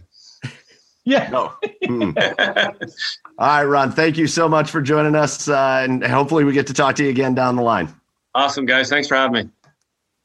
And once again, thank you very much to our special guest tonight, former Columbus Blue Jacket. He also played for a whole bunch of other teams and, and dang near played for 20 years in the NHL. The one and only Ron Tugnutt. Uh, that was an awesome, guys. That was great. That was so great. I, I just remember from the early days of me watching hockey, watching Ron Tugnutt in between the pipes, uh, and one of the most unassuming professional athletes ever to play in sports. Ron Yeah. Tugnutt, uh, and he was a great guy, uh, an awesome interview. And again, we thank him very much for joining us up there from Canada. So, guys, let's talk That was a about. white whale for you, Mike. That was a white whale it for was. you. It was. It's Ron Tugnutt is legitimately one of my all-time favorite, uh, one of my favorite NHL players ever. yeah. And and and you know, I think what you don't realize about Ron Tugnutt is he was there were a couple times where he was one of the best goalies in the league. Yeah. But Mhm. for the most part, Ron Tugnutt was just kind of a steady goalie. Mhm. And then you look up Ron Tugnutt and you look up like his career and his accolades to do what he did for the amount of time that he did it. yeah. that in and of itself is incredibly impressive. So really cool to be able to have him on the podcast. We had a boatload of fun uh, uh, talking with him, and uh, hopefully you guys enjoyed it as well. So let's get off the hockey topic. It wouldn't be right for us to do a sports podcast uh, without at least talking for a minute about the Super Bowl, which happened this past Sunday. Uh, Yeah. Tom Brady and the Tampa Bay Buccaneers absolutely, and Joey called this absolutely. He didn't call this part. Absolutely destroyed Yeah. the Kansas City Chiefs Yeah. in Uh-huh. in what turned out to be one of the most boring Super Bowls that I can remember. Yeah, what Tom Brady Super Bowl is exciting though. I mean, uh, the Falcons when they come back from a million points. Oh yeah. I mean, okay. uh, like I gotta the tell you what, Seahawks, the. Seahawks, where they intercept Russell Wilson at the end of the game. Like, you Like gotta stop betting against Tom. Like I, you have to, you have to. You're Yeah. right. You're right. You, you got to stop betting against him. Like it's just like the dude's gonna win, and everyone's like, "Oh, I love all the people that are like, oh, well, the refs lost the game for the Chiefs." And No. then, no, are you kidding me? Now, the Tampa Bay defense won this game. They did. Absolutely. The, the, the, the Tampa Bay defense won this game. Tom did what he had to do. He was efficient. He wasn't spectacular. He didn't have to be because that Tampa Bay defense, uh, with Mahomes missing his two bookend tackles, uh, just just disturbed Mahomes all night. They did an incredible job in coverage. That that Tampa Bay defense is who won this game for the Buccaneers, in my opinion. Well, they showed you a couple things. As a Browns fan, I think the Tampa Bay defense showed you a couple of things. Mhm. The Tampa Bay defense ran pretty similarly to what the Browns defense ran. just with a lot more talent. Yeah. Oh yeah. That Tampa Bay defense doesn't bring in more than four rushers most of the time. And Right. yet their four rushers are so good that they were just in Patrick Mahomes' grill all game, all game long. There was never a drop back for Patrick Mahomes where he just had a clean pocket with no pressure. It was incredible. And then you have one, uh, they have good players all over that defense, but one incredible linebacking effort Yeah. from an incredible player. That's something the Browns are missing. Right. And otherwise, those defensive backs just had to do their job. Yeah. That's the way Yeah. the Browns are set up to play defense. The front four, and maybe throw in a fifth pass rusher every once in a while, get in and get pressure. This, it's mm-hmm. not going to be a blitz heavy defense. That was not a blitz heavy defense. And yet, those guys were so good and got so much pressure on Mahomes that his life was miserable. That that was maybe that's a top three defensive, especially considering the offense they went up against. It's a top three defensive performance in a Super Bowl ever. Yeah. that was yeah. amazing. I mean, would you be? Would it would it have been different if Mahomes did have his two starting tackles? Yeah, I think so. But uh, I mean, but that doesn't matter. You have, I mean, Eric Fisher was injured. You have to, you have, you you play the hand that you're dealt. And Tampa Bay did a masterful job. And boy, oh boy, whoa, how good would Shaq Barrett look in brown and orange? I've been thinking that ever since Sunday. Like literally, I haven't stopped. Like I was putting our notes together for Ron Tugnutt, and I was like, yeah, but Shaq Barrett would look good in the orange and brown. You you almost you almost asked Ron Tugnutt, how do you think feel about Shaq Barrett in right. brown and orange? Oh my god, uh, it was it was incredible, and, and uh, Patrick Mahomes was also not the reason the Chiefs lost that game. Uh, The offensive line was the reason the Chiefs lost that game, and the fact that the Chiefs defense. Again, I've been lauding the Chiefs defense because against the Browns they played really well. Against the Bills they played really well. Those defensive backs were like glue onto those receivers. Uh, Not so much in this game. They were not super great. I think they're just on the field too much. That's true. So, I mean, uh, that's at least part of it. And you know that thing like that, e- even in a blowout loss where Mahomes, like statistically, it, you know, didn't stand out you know, on paper, but some of those throws that he made, falling over. I mean, with with his head, The, the one hit his receiver in the face. with his head, He was his, he was horizontal yeah, and it hit his receiver in the face. I Catch know, the just- damn ball. He was just so like he, he showed how special he was. Yeah. And In a loss. He, he is, he is, and he's going to be in a blowout loss. Yeah. in a blowout loss. Yeah. So yeah, it, it's it's there. He's going to be back. I mean, Chiefs are obviously going to be the favorite in the AFC next year again. I've never I- I will say this. I have never liked Tom Brady more than I do right now. And it's for two reasons. One, when Tyrann Mathieu got in his face, which was the dumbest thing. Why would you do that? Tyrann Mathieu gets in Tom Brady's face, and Tom Brady went right back at him. Yeah. And you know, at the time, he's winning his seventh Super Bowl. He's already got six Super Bowl rings. And you know what he's saying back at him about his rings and like, you're trying to come at me and talk shit to me? Like, Right. what are you doing? And then Right. today, Tampa has their Super Bowl boat parade today, and Tom Brady got so hammered drunk. There's videos everywhere of him being like carried around. He's throwing the Lombardi trophy from his boat Right. to another boat. Right. I- right. I've never been a huge Tom Brady fan. Actually, I spent most of Tom Brady's career, I spent arguing for Peyton Manning because I always thought Peyton Manning, Peyton Manning was like having a coach at quarterback. That was Peyton Manning. You didn't even need an offensive coordinator. Just Peyton Manning was a coach, quarterback. One of the best things I've ever seen. But Tom Brady, I spent most of my entire life talking about how I don't like Tom Brady. I, I have no arguments now. There's no arguments. He's he's amazing. He's amazing. Listen, he's amazing. Listen, listen. The the listen. The argument that there are more talented quarterbacks than Tom Brady still holds true. No matter how many Super Bowls that he wins, there's going to be there's there's you can name 20 more talented quarterbacks than Tom Brady, but the guy is just so cerebral. He just competes Yeah. And he wins, and that and that's and that means more uh, than than a lot of talent. So, so sometimes. I, I love. There's a clip of Max Kellerman back. I think it dates back to like 2015, where each year he's like Tom Brady is like washed up, retired, like he should just turn it in, and he's won like two or three Super Bowls since he started making those comments, and he said it every single year since. Then. It's like, I like, what are you betting against him for, dude? Like until he says I'm done and I retired, that dude has as good of a chance to win a Super Bowl as anybody else in the league. Yeah, I mean it's it's crazy. Uh, Tom Brady has I can't remember what the number is, but it's like 14 or 18 percent of all Super Bowls have been won by Tom Brady. yeah. What? Yeah. uh, what? I'm a Browns fan. We can't Tom sniff Brady. the Super Bowl. Tom Brady's the first quarterback in NFL history to win a Super Bowl in three separate decades. Oh fuck. in three what, separate decades. What Super Bowl number was that? We can do quick math. 51? yeah. No, 55. 55. That oh, was 55. Okay. 55. He has yeah. seven, seven. Well, uh, we'll round up. Thirteen percent of all Super Bowls, yeah, have been won by Tom Brady, are and that's not even the ones he's played in. there are four teams out there right now that have never even been to a Super Bowl. He yeah. has more wins than every franchise. He actually, uh, that's that's another thing I saw. He has more Super Bowl wins than 18 NFL teams combined.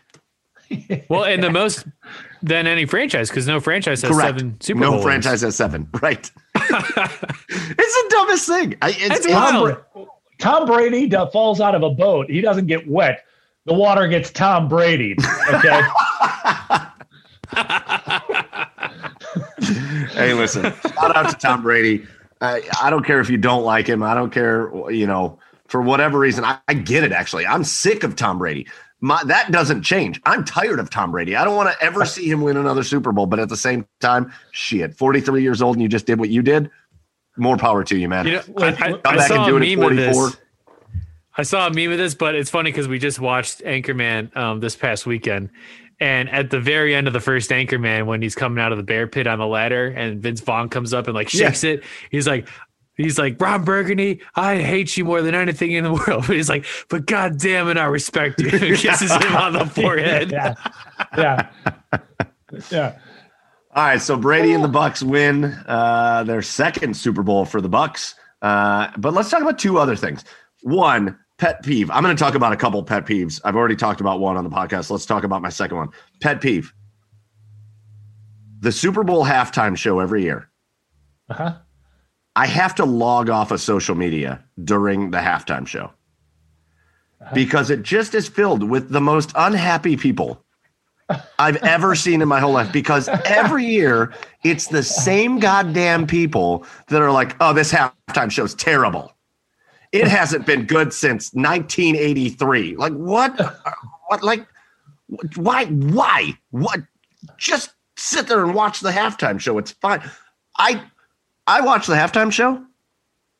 I didn't even. I actually. I, I don't think I even realized how many songs by the Weeknd I actually know. Like I don't right. think I even realized that. That's a few different people that's happened for me. Yeah. I uh-huh. thought that was. I thought it was fine. I thought it was cool. It was entertaining. Like it was a good show. Yeah. He, the songs were good. Like, but yeah. it's the same people. If it's not fucking like Michael Jackson out there at the halftime show, they're just unhappy.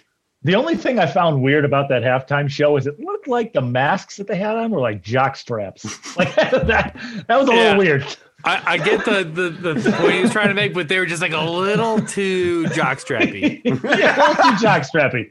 Yeah. yeah, but that's fair. Like, hey, decent halftime show. Maybe next year, less jock strappy. Yeah. That's different than like this was the worst halftime show I've ever yeah. seen. What? No, I know what I know what you're saying there. Like, why why can't why can't the halftime show just be okay or be good? Like, why does it have to be the best or the worst halftime show that, well, that you've always, ever seen in your life? It's always the same crowd. And again, I'm I'm I love I love classic rock. I love classic rock. It's one of my favorite genres, but it's always the classic rock crowd. If it yeah. not if it isn't the Who or Tom yeah. Petty, which you know, God rest his soul or whatever, then it's not if it's any kind of like hip hop or R and B or pop or anything like that, no, it has to be like an 85 year old rock star trotting out there with a guitar that his rheumatoid arthritis fingers can't even play anymore. That's the only way it can be good. That's, was that's it the Who that played like I don't know seven years ago or something Yes. like that? Yeah. That was, I think, the worst show in the past ten years. Yeah. Because at terrible. least, at least, because these artists aren't getting paid for these shows. I don't know if that's like super public, No. but they aren't getting No, paid for not. these shows. They actually end up putting like I think the Weeknd put seven million of his own money into this show, right? Like this is Right. something that they produce. Yeah. They benefit on the back end of the show. Correct. Take a loss up front. The old like classic rock bands aren't going to do that. Like they aren't going to put on a spectacle or a show. They're going to get center stage. They're going to use the budget that the NFL provides them for the Super Bowl or Pepsi or whatever, and they're going to play a set, cut the lights, and they'll leave. Like there is no production value to any No. of these older classic. I'm sorry, like I love classic rock too, but I just don't think if you're reaching a wide audience, I don't think that they're going to provide the best production and the best looking show out of you know newer artists that might have cooler Oh. things to prove or cooler Oh, ideas to add oh. to it. Oh, but Joey, it's with with the classic rock genre. It's about the music. It's not about the lights. It's just about the music. Okay. Let's It's just say most of the- Let's just say You're not- most most of the people gonna that I see- see. Oh, go ahead, Chad. You're not going to see Tom Petty with a jock strap on his face. Okay. okay. Okay. You're, you're going to see Tom Petty stand there, not even go to the, the other end of the stage. He's going to stand at the mic and play. Okay. And it's about the music. Wow. Let's just say the people that are always doing this, always, if it's not a classic rock group or a country artist, they don't like it. And I'll let you draw your own conclusions from there. Oh, boy. Oh, boy. Moving on. So the next thing, here's the next and, and the last thing on the Super Bowl. It was such a cool story at first, and then it was like, oh shit, I knew that was too, too good to be true. There was a streaker at the Super Bowl. You wouldn't know it by watching the Super Bowl because TV never shows a streaker. But there was a streaker at the Super Bowl. Some guy goes down in like a Borat bikini, strips off his clothes, runs into the end zone, and ends up getting ends up getting like atrociously tackled by the head uh, uh, and taken off. And the story comes out like the next day that this guy put $50,000. His name is Yuri Andrade. He placed a bet for $50,000 on a prop bet uh, that there would be a streaker at the Super Bowl. He said, I'm putting 50,000 down. And then he went to the Super Bowl and he was the streaker. And the news broke that his 50,000 bet was going to pay him nearly $400,000. Yeah. Awesome. What a what a bet. Here's the problem. Mr. Andrade should have been a little smarter and he should have kept that shit under wraps that that was him. Because Bovada, which is where he placed his bet, saw his posts from being online and like whatever. And they said, wait a minute. Like that's going to go against some of the rules of our bets. And they went ahead and canceled his bet. So that gentleman made zero dollars uh, from from his insanely smart idea because he just couldn't keep himself off of social media. Well, uh, yeah. Why would you advertise it? I mean, there's the the, the Bovada isn't going to recognize you because you make those bets online. It's Right. not like Bovada. Yeah, it's not like Bovada is is is going to be like, oh wow, that's the streaker that that's the guy that put fifty thousand. What an idiot! you just you're just out four hundred k four hundred k now because you couldn't bra- you couldn't uh, not brag about it on the internet. Brag about it to all your friends. Brag about it to everybody at the bar. What? What an idiot! It was that when that story came out, I was like, oh, this dude totally beat the system. What a Yeah. smart. Fifty thousand. Yeah. Then he then he goes to the game. He's a streaker. He makes a bunch of money. It all works out. And social media and the internet strike again because the guy just couldn't help himself from telling the world. And now he's out that money. Uh, Oh, and that God. wasn't the only bet to get canceled. What was the other one? The national anthem. the over under on Oh, the I national saw that. Yeah, somebody Yeah, took a Bart- video. It some, I think it was maybe uh some someone in media or something took the video, a reporter, and Barstool posted it. And I mean, not even a half hour, hour after that bet was taken down, which Yep. I know a lot of my friends bet on those. They do all of those prop bets, and they're livid because they had it right. Like we took What? the Like- over on it. I knew it. What, like over two minutes? Like what is that? What the I, I think it was over like a minute fifty something. And no, it was like 208 or Was something two like oh that. Yeah, because like if you go the regular rhythm of the national anthem, it's like 206, 208, like something like that. Now with Eric Church singing it. But some, jeez, uh, some somebody stood outside the stadium during the rehearsals and recorded themselves with a timer going, and it was like two minutes and 18 seconds, like it was forever. And yeah, immediately it was like, well, that bet isn't going to happen. That's like I like if you're going to do that, be a homie, share with your friends. Don't post that. like don't let Barstool Right. pick that up. Are you kidding me? Yeah. Like you could Right. be like the hero of your group of people of degenerate gamblers, but instead you got to root for everybody in the country that could place that prop bet. I love all the degenerate gamblers though that were trying to like make excuses why the prop bet should. They were like, no, no. In rehearsal, it takes longer, but when you're actually on the stage and your adrenaline's going, you sing it way faster. Like Uh, have you ever heard of a track they not how play that to? Like that ain't how that just, goes. just, just, just lessen the odds to plus 500. yeah. Yeah. Oh, That's God. fine. I just am not into. I am not a degenerate gambler, but poor, poor Yuri Andrade, man, thought he had it made, and instead, uh, I don't. Just so does he? I, he has to lose his fifty grand too, right? Oh, sure. Sure. So he's out Uh, fifty grand. I bet he's out fifty grand. He's definitely out a thousand bucks because that's what it costs to get out of jail. Yeah. Uh, so he's definitely out a thousand. He's probably out fifty-one thousand, and he certainly did not win four hundred thousand. Uh, that's the bad news. Uh, but the Super Bowl overall, uh, not the most exciting game in the world. Some fun stuff going on. I, I like the halftime show. Uh, and and boys, we're done with football until I'm next guessing. fall. Yeah, I'm guessing he. Uh, I'm guessing if he had 50 grand to just blow on a prop bet, I'm guessing he's uh, he's going to be okay. He's probably fine. Unless yeah. that was like his his 401k and he knew he was placing it on himself and maybe he's not okay. Yeah. Uh, but you know what? No football until uh, next year. But uh, here's the cool thing: as a Browns fan, what a great year we had this year. And this offseason, I would imagine most every week we do this podcast this offseason, we're going to have something new to talk about with the Browns because uh, they know how close they are.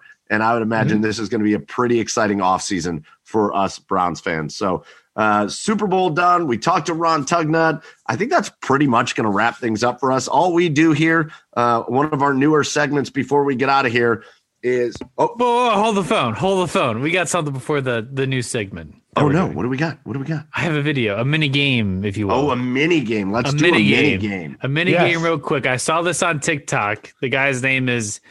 I'll plug him because I don't want to like steal his stuff. At Zucktok, Z U C K T O K. I don't really know. All right. Anyways, he We'll has a that. game that he plays. Is this person an NBA player or did they sign the Declaration of Independence? Oh, Okay. All right. Okay. So All right. I'm gonna I'm gonna play the video. The video does not reveal the results, um, but we're gonna see if you guys can get this. All right. Do, do you have the results, Joey? I do. I do. Yeah. Okay. All right. Um, so I want to go ahead and uh, if you're a work from home person, you're gonna love this thing. I'm gonna share my screen. ooh. Um, okay. So here, oh, and also he like gears this towards like girls. He's like, girls, see if you can get this. But it's like, dude, I, I, I, I have no idea. Except there's like one player I definitely know. Other than that, I have no clue. No I clue. love it. I'm excited. All right, here we go. hey, hey, ladies. Oh God, here we go. Girls, I want you to duet this video and tell me if you think the person I name is on this team or that they signed the Declaration of Independence. Ooh, gotta go with Nicolas Claxton. Is he a bench warmer who never plays, or did he sign the Declaration of Independence? Ooh, I'm tempted to go with Edmond Sumner, but a part of me knows that I probably should be smart here and take Carter Braxton. Oh. Claxton get. Braxton. Nice. We can go with Langston an That's a Galloway. he, he's Is he a good combo guard who can get you buckets? That's in an quick That's an? NBA player. Or did he sign the Declaration of Independence? that's an NBA player. Some defense now. A lot of these guys are sort of ball hogs, to be honest. Ooh, Spurs, Mr. Fundamental. Let's go with Thomas Heyward Jr. Was he a nine time All Star in the 2000s, or was he a plantation owner in 1776? Let's finish strong. Ooh, Mr. Big Shot, Chauncey Billups. Okay. Was he the Oh, yeah. 2004 Finals MVP, or did he sign the deck? You're gonna make that one easy. Oh, Okay, man, so- is the last well, one easy. I feel Chad like and I, Chad and I both definitely know that Chauncey Billups and Lang, uh, Langston Galloway are NBA players. Yeah. Okay. uh-huh, Like, that's super easy. Yeah. what the about other the next ones- three? I don't know. So so so Chauncey Billups, Langston Galloway, NBA players. You have Carter Braxton, Thomas Heyward Jr., Nicolas Claxton. All right, so let's start with Carter Braxton. Brother of Toni Braxton. He's an NBA player. Carter Braxton signed the Declaration of Independence. Okay, so uh, Chad, you're saying NBA player. Mike, you're saying uh, um, a, a Declaration of Independence. Correct. Yeah. He signed the Declaration of Independence. Yeah. he did. come yes. Come on. Yeah, he, he died in uh, October 10th, uh, 19, or I'm sorry, 1797. Not 19. Uh, all right, Thomas You know what- Heyward Jr. I'm gonna say Declaration of Independence. I, I'm, I, I'm also going to say Declaration of Independence. And you'd be right. All right. Thomas Heyward Jr. signed the Declaration of Independence. See, see now that's see now that's like more of a name from back then. I would think like you like like names from back then is like oh John Smith or or or or Jim Jim I don't know Jim Reynolds. You know you wouldn't think like Carter Braxton of like a of a name from back then, but Yeah. Carter Braxton. yeah, Uh, and so finally, we have Nicolas Claxton. NBA player. I'm going NBA player. Yeah, so uh, Nicolas Claxton played college basketball at the University of Georgia. Uh, he is a NBA player for sure. Correct. Yeah. All right. So that was pretty good. I thought, I, sh- I- shit, Chad. I thought that one was going to get you because I think he's like a G League player. But I remember, I remember specifically watching Nicholas Claxton uh, destroy Texas A and M. Uh, I don't remember how many years ago that was, but uh, I thought that was going to get at you. But Yeah, I. I totally Com- whiffed on uh, most of those. So except Chauncey Billups, and I, I did get Nicolas Claxton right, but uh, to be honest, that's a guess. completely unrelated. Like I like I thought of the old ti- old school NBA player Speedy Claxton, and I'm just like, ah, yeah, probably an NBA oh, player. Speedy Claxton. I wonder if they're related. I Yeah. bet they are. Yeah. Uh, All right. that was a good game, though, Joe. Good game. Good Yeah. Good contribution. game. Yeah, there you a go. player or I signer thought of of the that all on my own when I Independence. watched someone else's content that they created. It So, reminds me of the old Adam Sandler skit. Are these guys working out We're, we're having or having sex. sex? Hey, how you doing? My name's Barry Lincoln. no, Oh, those no, two uh, guys are working out. Those two are doing butterfly curls. All right. So we're gonna end the show. We are always we want to end the show on a positive note. Uh, we're gonna do this moving forward. So we're gonna end it with our three cheers of the week. We're gonna send it around the horn. Each one of us is gonna give a cheer of the week. It doesn't have it can be sports. It doesn't have to be sports. Just be anything good that happened this week. Uh, so let's send it. I think Joe's got his cheer of the work of the week ready. Let's send it to Joe. You had me until you said it was good. Um, comical, I guess. Can we do Anything comical? makes you smile. Does it make you smile? I mean, I, right. I laughed at it. All right. Uh, and this kind of goes back to um, it's funny. Companies are making products that deter the wrong use of those products, right? So, a fun one is the Nintendo Switch.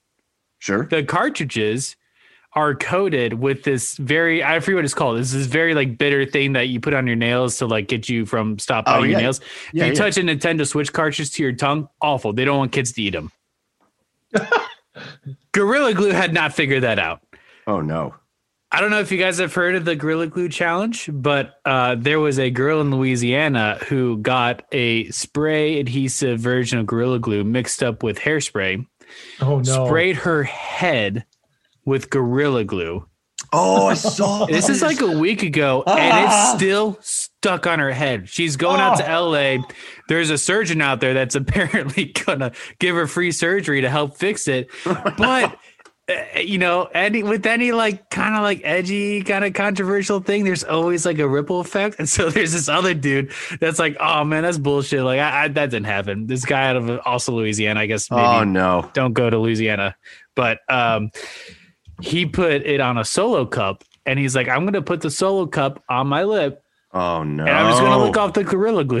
He, he, like an hour later, had to go to the ER, and they're working on getting the solo cup removed from his lip because it's gorilla glue and it's permanent adhesive. It gets stuck and doesn't come off. That's the whole point of it. She's going to see a surgeon that specializes in gorilla glue, glue removal. Oh, So is your cheer of the week for the strength of Gorilla Glue then? Yeah, you know what? Like it. It does Next its time job. I buy super glue, I'm really going to reconsider my options. I usually stick to that little tube with the squeezy sides. Yes. But honestly, I, Gorilla Glue is getting the job done. If you need surgery to get that shit off, like All right. you got my we business. go. Yeah. All right, cheer number one is for the just the adhesive bonding properties of Gorilla Glue. Uh, Absolutely. Joe. Chad, what is your cheer of the week? Uh, well, we mentioned it earlier. I'm going to go with Tom Brady. Uh, and not just because he got hammered, but because he's quickly becoming a social media legend, like social, Yes. like just so awesome at social media. So anybody doesn't know, he's he's like the way he keeps his uh, uh, body so fit. It's all about pliability. He calls it the TB12 system, and part of his nutrition plan is avocado ice cream. You know, when he's training for a uh, is when is when he's training for uh, the season, getting ready for the season. So anybody who didn't see the video today, Tom Brady went walking off the dock, off of his boat, just completely hammered. And Sports Center had a video of this, and he he quote tweeted it and said, "Nothing to see here, just some avocado tequila." and and so and he's just he's he's so self-deprecating and yeah it's just another reason to like tom brady when you're not your team isn't playing him You know what? I think that was a good one. When I was thinking of my cheer of the week, that's the first thing that came into my head. I'm glad we texted beforehand because Tom Brady deserves it, man. Of everything he's gone through this last week and, and everything he's accomplished, get drunk on some crazy tequilas and party and throw the Lombardi trophy. And who gives a shit about where it winds up? Cheers to him. Well, and if you win separate, seven Super Bowls, you might get mentioned on a uh, local Cleveland sports podcast. Correct, correct. Uh, Tom Brady, if you're listening uh, and you and you want to come on the podcast, we're happy to have you. Well, sponsor Uh, with yeah. TB12. Yeah, that's fine. Uh, so that leaves my cheer of the week, and I don't think anything has made me laugh more than this this week. So I'm going to take it over to TikTok, and two people on TikTok that have made me laugh nonstop this week. The original post was from somebody named Steampunk Ferret, and Steampunk Ferret is a lady who said she posted something from Twitter. Now, again, the original Twitter is from Beauty Chicky or something like that. And it says, replace every vowel in your name with oob, O O B. And so on Twitter, this steampunk ferret said that. And this guy named Viking9326 has just been nonstop doing it with like Game of Thrones characters, Star Wars characters, uh, Marvel comic characters. And it makes me tear up in laughter every time. So I would like to, in the style of this very funny new trend on TikTok, I would like to introduce you to my fellow co hosts of the Garage Beers podcast. Again, over on the east side of Cleveland, we got Chubid Movie Uber. Chubid Movie Uber. I'm going to save the best for last. I am Moob Chabooble. Kaboob Foob. Moob Chabooble Kaboob Foob. But the best one, without question, down in Nashville, Tennessee.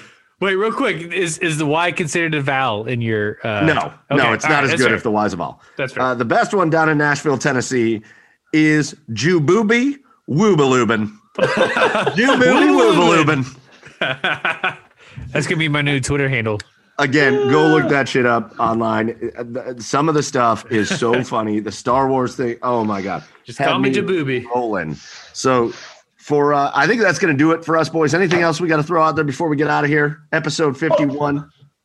Boys, what would you do for 400k? Oh Jesus! Like, like, am I getting in trouble for it?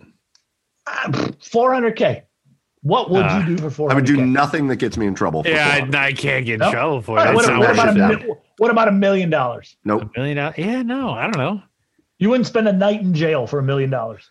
I mean, I'd spend a night in. j- It depends how how What is that sticking to how's that sticking to my name afterwards? I well, I don't know. Like like okay, you're you're you're the streaker. You're spending a night in jail, and you have a million dollars waiting for you coming out because of that prop bet. if if I knew for sure I was going to have a million dollars and it's a streaker, so it's going to be a very minor offense on my record. Yeah, uh, Yeah. sure, sure. Yeah. Like I don't know. Like I was just thinking about it. Like I, I don't know. I would go like if I'm thinking like in Fear Factor style. Like there's there's nothing I wouldn't at least like try to eat. Like if someone challenged me to eat something for a million dollars, like you know think- how that.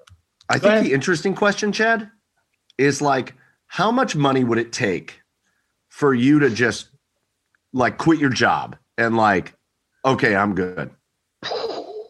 50 mil. Say 50 mil? Yeah, I mean, yeah, 50. I would. 50 million. I'd I, be- I'd- but it's, that's a great question because I, I know people that are like, ooh, a million dollars, I'm quitting my job. I'm like, fuck that. A million dollars, I'm not quitting anything. That money No. is gone fast. yeah. Like a uh-huh. million dollars isn't what it was 40 years ago. No. Uh, yeah, I've had that conversation a lot of times. A million, five million, ten. No, I'm working. You give me 10 million, I, I'm going to pay off a house and like pay off debt and put some money away for retirement and and enjoy some of that money. But like, I'm still working. yeah. 50 I mean, I I, might go on. I think that's a good mean- number, Chad. I mean, I might go on a sweet fucking vacation with a with with with with a, with a couple million dollars, but that's about all. The rest of it would just go away. I think I think 50 and again I I'm usually on the high side of my arguments. I think 50 is a little high. Like I think I think if I had 20 million dollars just in the bank tomorrow, I'm Mm-hmm. good. like Okay. All right. and I love my job, but like I whoop. Bye. yeah. But there I think there's so many people like there's a lot of people that still listen, if I had a million dollars deposited in my bank account tomorrow, amazing. That's a ton of Yeah. money. That's a ton of money. Yeah. But I think there's still a lot of people that think like um, I can just you give me a million dollars one time and I can live the rest of my life. No. Ah, No. no, you can't. Like, what are No. you talking about? Unless I mean, unless you're single with no kids, you live you live in an apartment. Like you could you could make it last, I guess. But uh, but uh, yeah, I'm certainly not quitting anything. Yeah, that's a good question. All right. I think that's going to do it for us, boys. We're going to get out of here. Episode 51. It's a wrap. Our thank you goes out to Ron Tugnutt, an amazing guest. We had a great time with him. And as always, our thank you goes out to you, the listener. Thank you again for joining us on social media this week, giving us a good suggestion for our garage beers of the week. But that's going to wrap it up for us. So for for down there in Nashville, for Ju- Jububi, for Jububi, for Chubit, for Chubit over on the uh, on the east side of Cleveland. I am Moob Chabooble saying join us again next week, episode 52. This has been the Garage Beers Podcast. Cheers, everybody.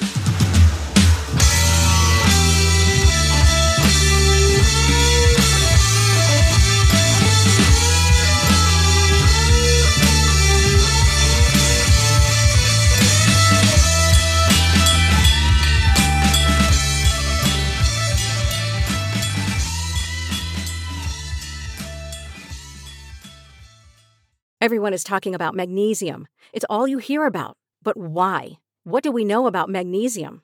Well, magnesium is the number one mineral that 75% of Americans are deficient in. If you are a woman over 35, magnesium will help you rediscover balance, energy, and vitality. Magnesium supports more than 300 enzymatic reactions in your body, including those involved in hormonal balance.